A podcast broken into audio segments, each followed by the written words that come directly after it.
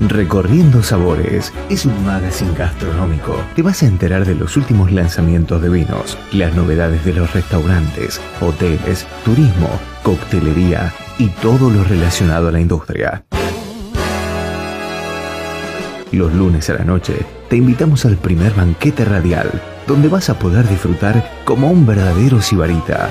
Vas a viajar a través de los aromas, sabores, texturas. Con Jackie Hapkin despertarán tus sentidos a través de la radio en www.larz.com.ar. Recorriendo sabores.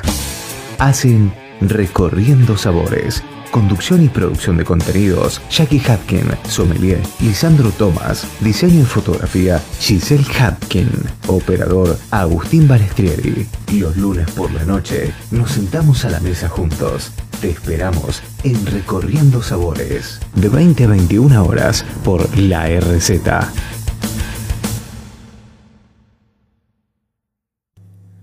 Bienvenidos a Recorriendo Sabores. En esta ocasión estamos en Fincabet, estamos transmitiendo desde Mendoza y estamos con, un, con el creador, ¿no?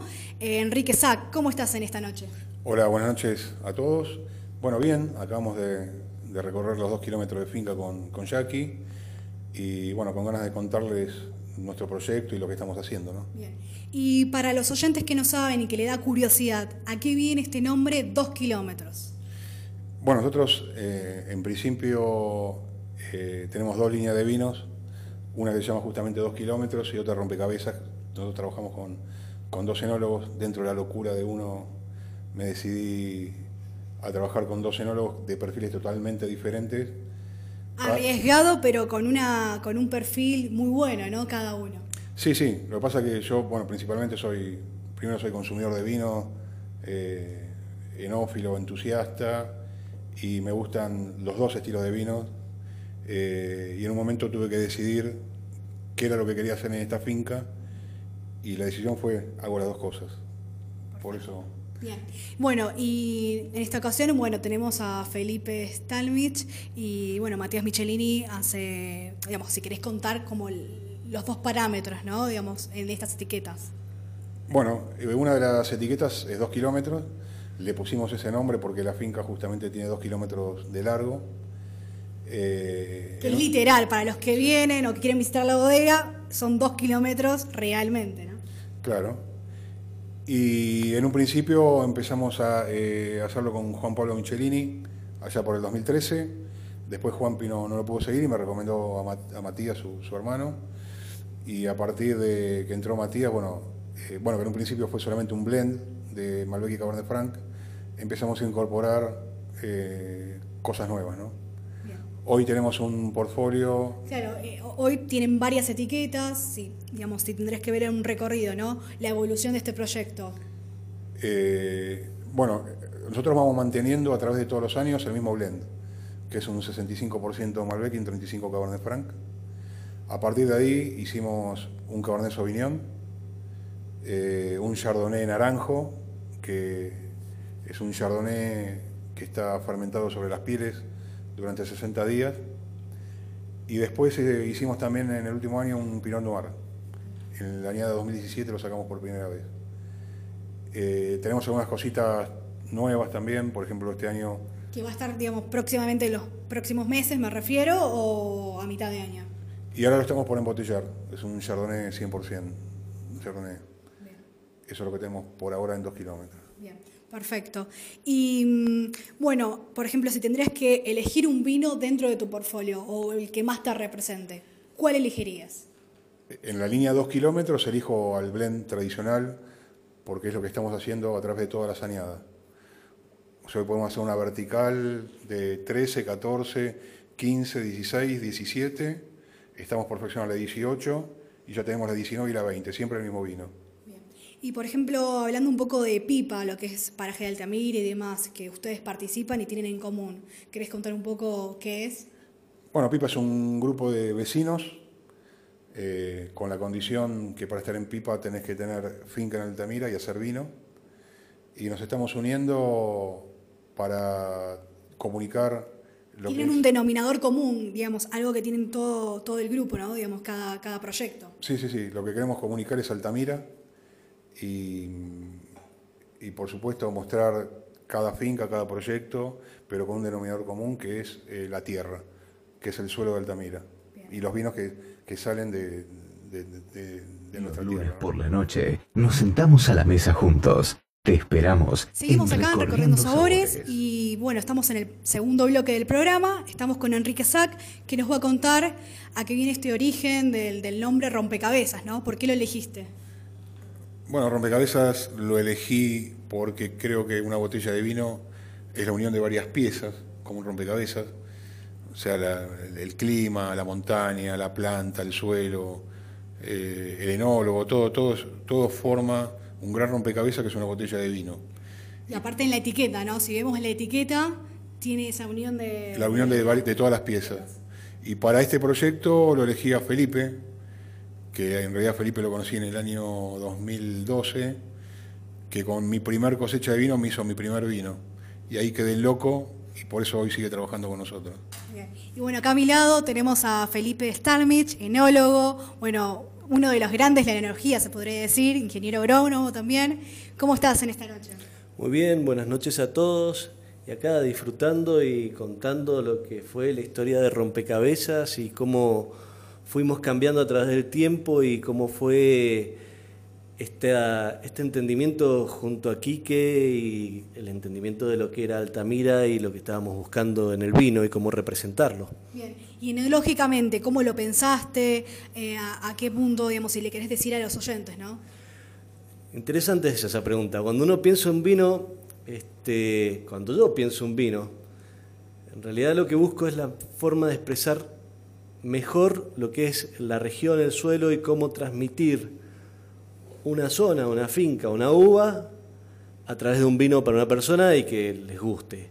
Yo soy un enamorado de Altamira, este, Finca Bet tiene características especiales, tiene un suelo ideal, tiene una exposición bastante rara para Altamira, tiene un equilibrio de plantas naturalmente muy bueno, con uvas concentradas.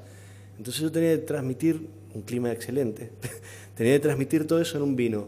Primero empezamos haciendo vinos bastante concentrados, extraídos, y después dijimos, bueno, esto es, es como abruma al, al que lo prueba, entonces tenemos que hacerlo más simple, más directo, y empezamos a cambiar un vino que fuera mucha intensidad, con mucha expresión de la fruta, pero que tenga un guarda en madera, que sea en- muy sabroso y que represente justamente el Malbec, el Cabernet Franc y el Cabernet Sauvignon de Altamira. Bien, y en el estudio del suelo, acá que hay mucha piedra, característica del terroir, ¿cómo influye? El suelo es.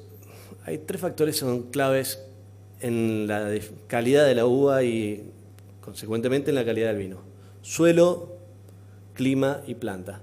El suelo es muy pedregoso, tiene mucho calcario, todo el suelo de Altamira es aluvial. Y lo que genera en la planta es, un crecimiento equilibrado y que no sea súper productivo y que tampoco sea con una vegetación que de uva que no madura bien. Entonces, es el, punto, el primer punto importante. El segundo punto importante es el clima.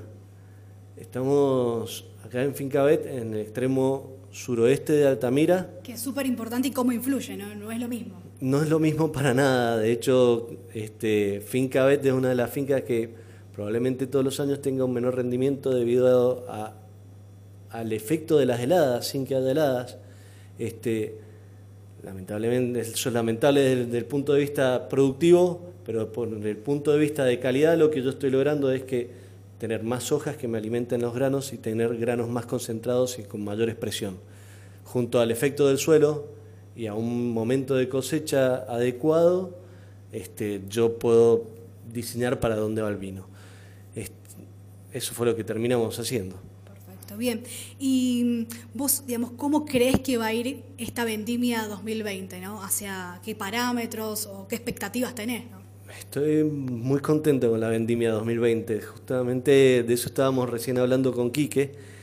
Y primero que hay una sanidad bárbara, este, hubo un efecto de una helada temprana, pero no ha sido grave.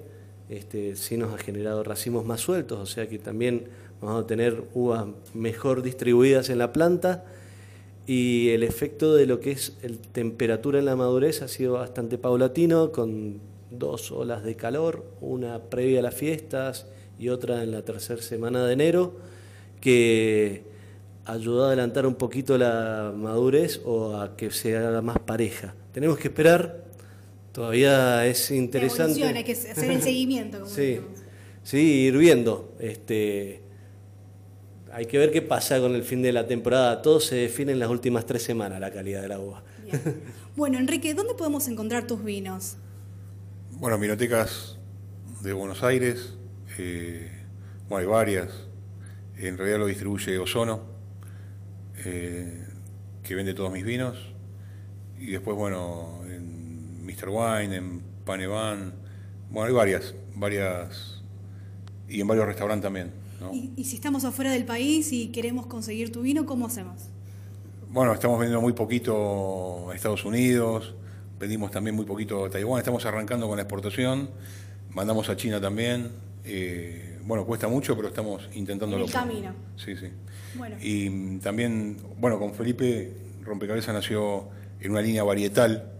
Hoy tenemos a la venta, eh, tenemos un Malbec 100%, un Cabernet Sauvignon 100%, eh, un Cabernet Franc también 100%, eh, un blend, hicimos un blend de Malbec 65%, Cabernet Franc 35%, mismo blend que dos kilómetros para confrontarlos, para que la gente pueda jugar con eso y ver eh, por qué estoy trabajando con dos enólogos en, mi finca. Y también tenemos una, una selección de barricas que se llama La Última Pieza, o sea, la última pieza del rompecabezas. Que compone el portfolio. Exactamente. Y bueno, tenemos todo, todo, todo ese portfolio. Perfecto. Bueno, ¿y las redes sociales? ¿Dónde estamos ubicados?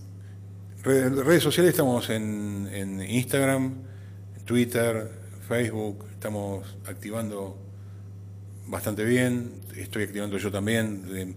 Pero el buscador es Fincabet, eso. Sí, sí, Fincabet. Fincabet, arroba Fincabet. Bueno, ¿y tus redes sociales, Felipe? Ah, arroba Felipe Stal, este, sin la H, mi apellido es muy complicado. Este, y en Twitter también, en Twitter y en Instagram. Perfecto. Bien, bueno, nos vamos con un brindis. Bueno, salud y que disfruten de los vinos. Conrado Schulteis, ambientador. Nos gusta organizar tu boda o evento con mucha conciencia, deteniéndonos en cada paso, estando en el detalle, sea un evento grande y planificado o algo espontáneo en tu casa o jardín. Lo importante es celebrar. Nos ocupamos de cada detalle para que tu reunión social sea cumpleaños, festejo de alguna fecha especial para vos o tu familia, 15, bar mitzvah, bautismo, comunión, egreso y tantas fechas más. Contanos tu idea y lugar. Nosotros hacemos lo demás. Para más información ingresa a nuestra web www.ambientador.com.ar o en Instagram. Nos pueden encontrar con nuestro usuario arroba ambientador. Don Humberto, boutique de quesos y fiambres. Encontrarás alternativas de quesos suaves o de sabores más intensos, curados y complejos, tiernos o con mayor consistencia, saborizados con hierbas o especias. Una tentación para los amantes del queso para los amantes del queso. Además, vas a poder disfrutar de los diferentes jamones, salames, embutidos de Tandil, un deleite de la más alta calidad, ideal para ensaladas, sándwiches y picadas. No te pierdas sus comidas caseras, empanadas norteñas, pizzas con diferentes toppings y su excelente catering. Visítanos en Avenida Directorio 999, Caballito. Seguimos en Instagram, arroba don.humberto. Visítenos y siempre le quedarán ganas de volver.